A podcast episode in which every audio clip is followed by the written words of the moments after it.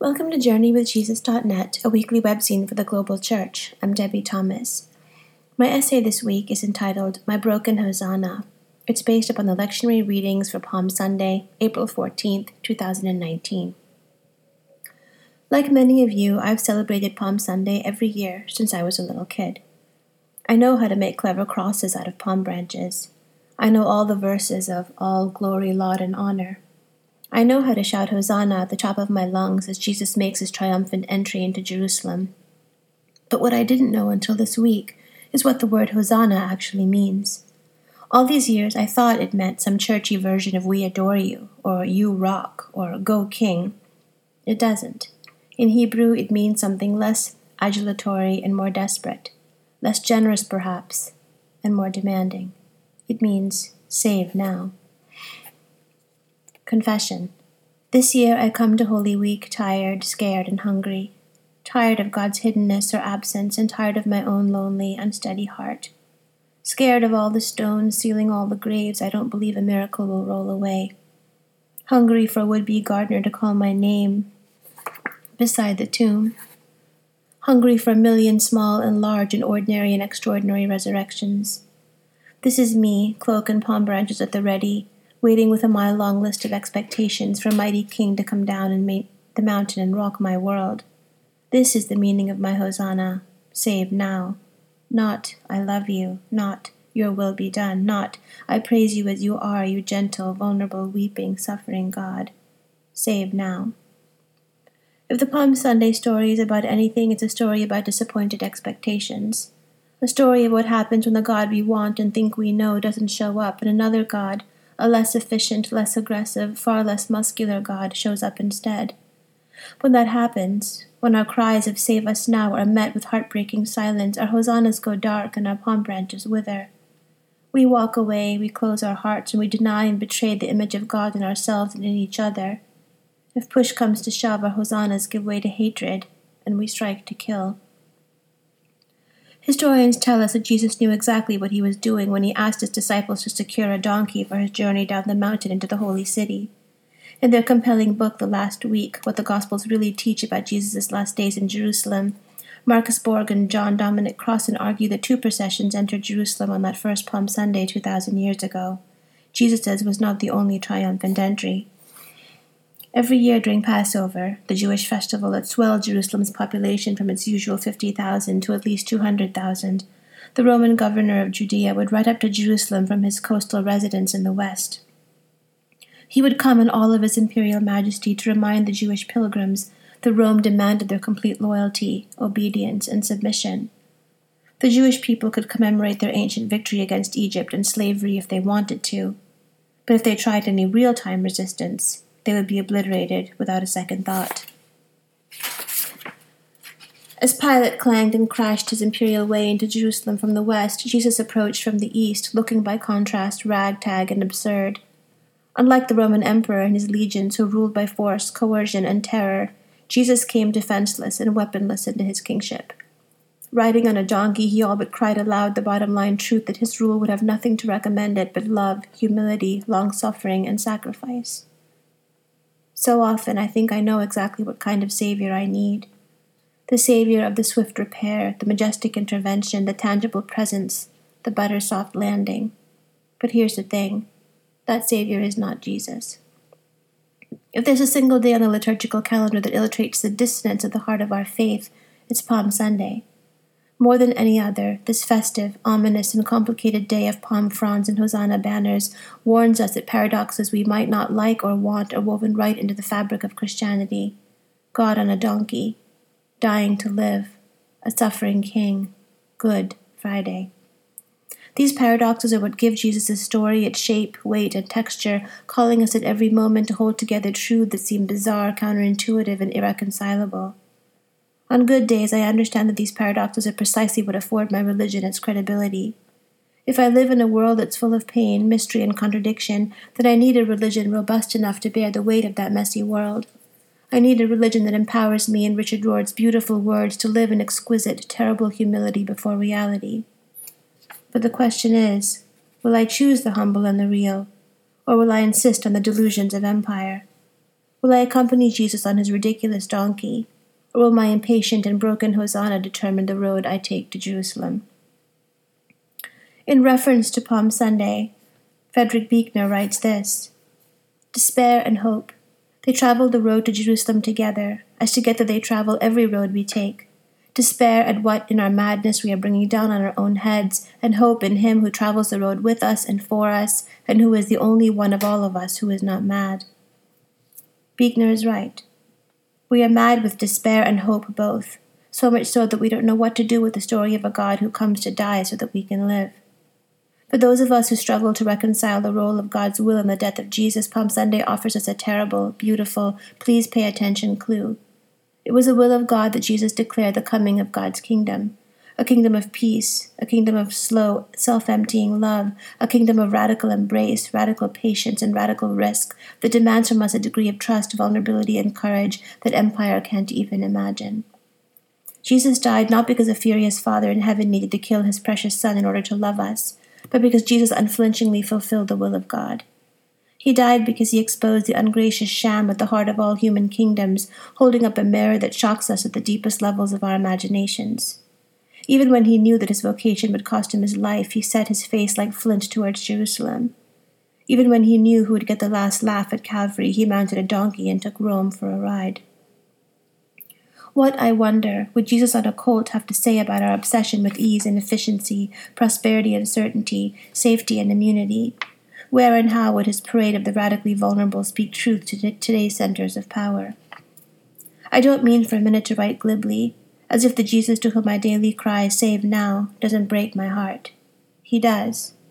Every single time I pray my yearning hosanna and Jesus doesn't give me what I long for, my heart breaks again. The truth is, I want and I want and I want so much more than I praise and I praise and I praise. I know that I'm supposed to love the God on a colt who overturns all my expectations of what divinity should look like and act like. In theory, I do love him, but in practice, I daily pass him over, train my eyes on the horizon, and hold out hope for the emperor. In the end, my solace is this, is not that I hold paradox, is that paradox holds me. I'm held and braced by a God who is too big for thin one-dimensional truths, even my own most cherished one-dimensional truths. I'm held by a God who sticks with me even when I won't stick with him. A God who accepts my praise even when it is mingy, half-baked, and selfish. A God who knows all the reasons my heart cries, save now, and carries those broken, strangled cries to the cross for me and with me. A God who knows, who knows how many deaths lie ahead, how many sorrows, disappointments, farewells and jagged endings I or you must face before resurrection comes home to stay. I can't even imagine. But Jesus can, and Jesus will not leave us alone for a single one. Welcome to Holy Week. Here we are, and here is our God. Here are our hosannas, broken and unbroken. Here is the one who comes to die, so that we can live. For books this week, Dan reviews Dawn of the New Everything, Encounters with Reality and Virtual Reality by Jaron Lanier. For almost forty years now, since his early twenties, Jaron Lanier has occupied an unusual place as both an insider techno-enthusiast and an outsider humanist prophet crying in the wilderness. This memoir pr- proceeds along these two tracks. It's partly the story of his personal life and partly a history of the technology of virtual reality that he helped to pioneer. This book, like his previous three books, all reviewed on J W J, You Are Not a Gadget, Who Owns the Future?, and ten Arguments for Deleting Your Social Media Accounts Right Now, have all been international bestsellers. In twenty ten, Time magazine named Lanier one of the one hundred most influential people in the world. To describe Lanier's personal story as unusual is a gross understatement.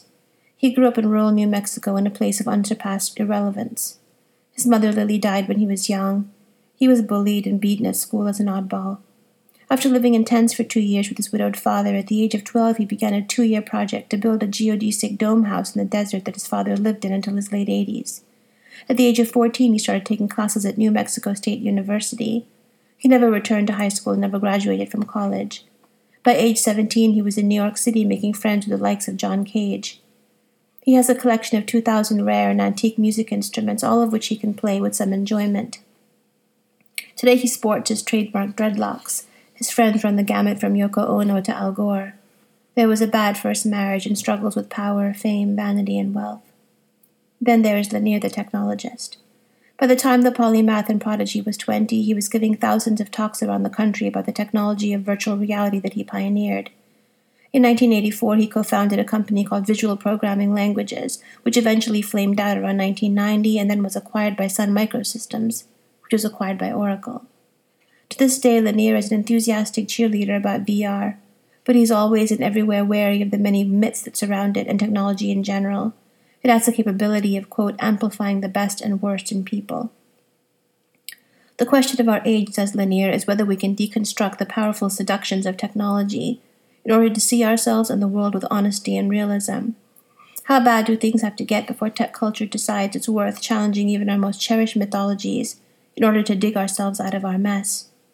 In his view, today's world feels like a dystopian science fiction vision come to life.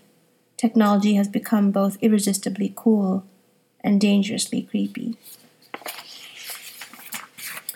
For movies this week, Jan reviews Left Behind America. If you don't have time to read one of the numerous books about how many towns in America have been hollowed out in the last forty years, see, for example, my book reviews of The Left Behind, The White Working Class, Deeply Divided, or Hillbilly Elegy. This one-hour documentary by Frontline and ProPublica is a good place to start. The film explores Dayton, Ohio as a sort of case study. At its peak in nineteen sixty, Dayton had a population of two hundred sixty-two thousand and a proud history that included the Wright brothers, the Fortune five hundred company, and C R that had been there since eighteen eighty-four, and a robust manufacturing industry with the likes of General Motors. Today, Dayton's population is one hundred forty thousand. Both G M and N C R are long gone, with jobs outsourced to Mexico and China. The opioid epidemic, including heroin, is so bad that sometimes the coroner's office doesn't have enough refrigerated spaces for all the bodies. West Dayton is a food desert with no grocery store. There are blocks upon blocks of abandoned houses with broken windows and graffiti. The poverty rate is a staggering thirty-five percent. The movie interviews all sorts of stakeholders, like the current and past mayors, volunteers at a soup kitchen and a food bank, finance experts, a local attorney, and most importantly, local families that complain when it is that explain what it is like to try to survive. Dayton is not unique in the problems that we are facing. That is common among urban communities all across the United States, says Joel Jones, a co-founder of Neighborhoods Over Politics. But what is unique is that Dayton is still small enough to right some of these wrongs. We're not a New York City. We're not a Chicago. We're Dayton, Ohio. And finally, for poetry for Palm Sunday, Coming to a City Near You by Carol Penner. Jesus comes to Jerusalem, the city nearest you. Jesus comes to the gate, to the synagogue, to houses prepared for wedding parties, to the pools where people wait to be healed, to the temple where lambs are sold, to gardens beautiful in the moonlight. He comes to the governor's palace. Jesus comes to Jerusalem, the city nearest you, to new subdivisions and trailer parks, to penthouses and basement apartments, to the factory, the hospital, and the cineplex, to the big box outlet center and to churches, but the same old, same old message, unchanged from the beginning of time. Jesus comes to Jerusalem, the city nearest you, with his good news, and hope erupts, joy springs forth, the very stones cry out, Hosanna in the highest, blessed is the one who comes in the name of the Lord. The crowds jostle and push, they can't get close enough.